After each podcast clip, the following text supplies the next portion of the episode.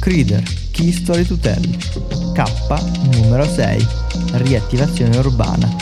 Aneddoto personale. Legge l'attore Ettore Nicoletti.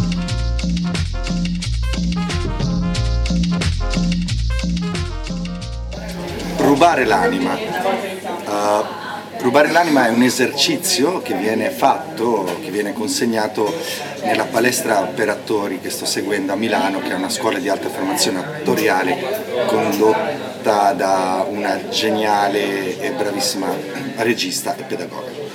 Um, che già di per sé il nome rubare l'anima diciamo qualcosa di diabolico e in realtà non lo è, eh, seppur sembri. Eh, l'esercizio consiste in questo, l'attore esce dal teatro, dalla, dalla, dallo spazio dove si svolge la lezione e ha un'ora di tempo per ehm, seguire una persona, pedinarla, eh, cominciando a studiare le, il movimento, la fisicità di questa persona, il suo tempo ritmo eh, e poi incontrare questa persona, fermarla, incominciare a parlare con lei, entrare nella sua vita, quindi capirne un attimo anche la logica di pensiero, eh, stando molto attento alla vocalità, alla voce di questa persona e alla sua mimica facciale, eh, proprio alla sua maschera. Perché si chiama rubare l'anima? Perché l'attore poi dopo un'ora torna nel teatro e deve riportare e eh, indossare l'anima di questa persona. Quindi di fatto è come se ci fosse uno spostamento dell'attore verso questa persona e insomma la replica e per questo si chiama rubare l'anima. Dico questo perché mi è stato assegnato questo esercizio proprio poco tempo fa e vi assicuro che seppur possa sembrare semplice, quando si esce in strada alla ricerca di una preda, di una vittima, nasce proprio una sensazione di ansia, perché ci si sente un po' degli stalker. Allora, c'è da dire che tutti gli attori della scuola fanno questa cosa contemporaneamente, quindi c'è un momento in cui viene aperta la porta del teatro e una ventina di attori vengono eh, sparpagliati per la città, in questo caso eravamo a Milano alla ricerca della preda. E, e anche con casi dove due attori stanno osservando la stessa preda, quindi c'è uno scambio di sguardi alla Clint Eastwood uh, di sfida, cioè di, di duello per dire no, l'ho scelta prima io, eh, l'attore più benevolo cede la preda. Per quello che riguarda me, veramente ho avuto per la prima mezz'ora proprio l'ansia eh, sia de, de, della prestazione dell'esercizio, ma proprio di come fare a entrare dentro lo spazio vitale di una persona umana a me estranea.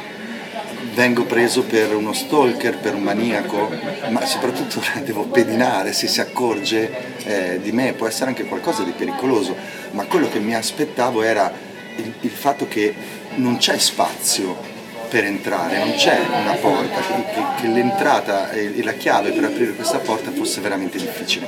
Quindi devo dire che dopo 45 minuti io mi ritrovavo in giro per Milano senza aver né pedinato nessuno, né scelto nessuno e né parlato con nessuno.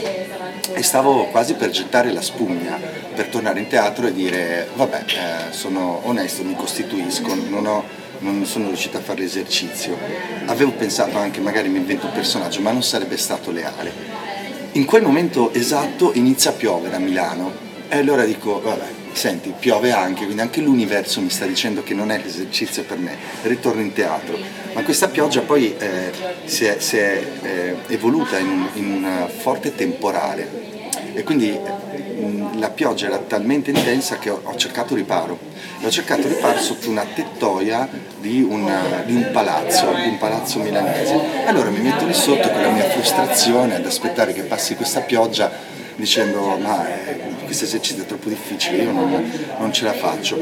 E mentre osservavo la pioggia ho sentito che accanto a me c'era una presenza che io non avevo notato perché ero molto focalizzato sulla, sulla, mia, sulla mia, frustrazione.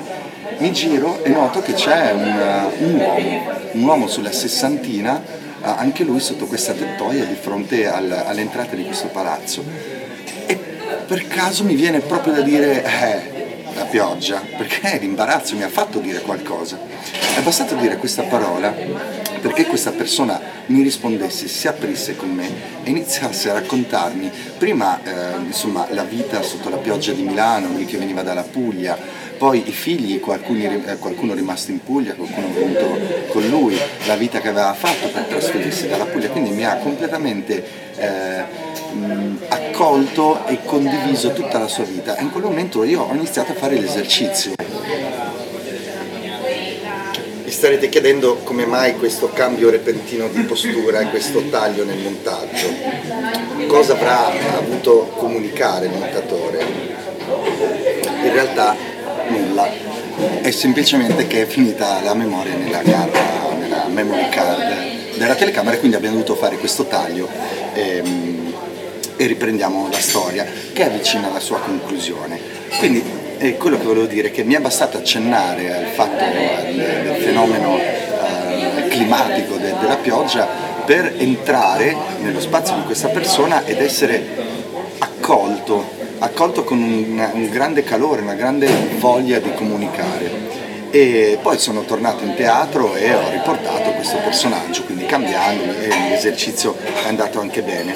Quello che mi porta a casa da questa esperienza è che eh, è incredibile quanto eh, le persone abbiano bisogno eh, di essere ascoltate e quanto è incredibile che noi non abbiamo la percezione di questa cosa, che ci sia un imbarazzo a entrare in ascolto di un'altra persona, che, che, che, che siamo effettivamente chiusi, uh, presi dentro il nostro mondo, abbagliati dai riflettori su noi stessi e sul nostro mondo interno.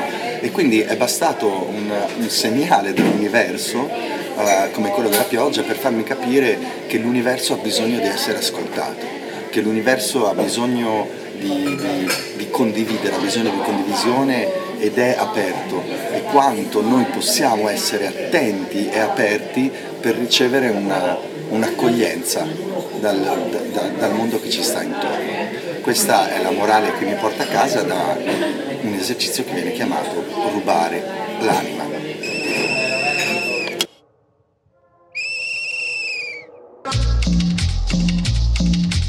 Crider Key Story to Tell, un progetto di Aidoru realizzato con il sostegno di Regione Emilia-Romagna, Assessorato alla Cultura, Comune di Cesena e Progetto Giovani.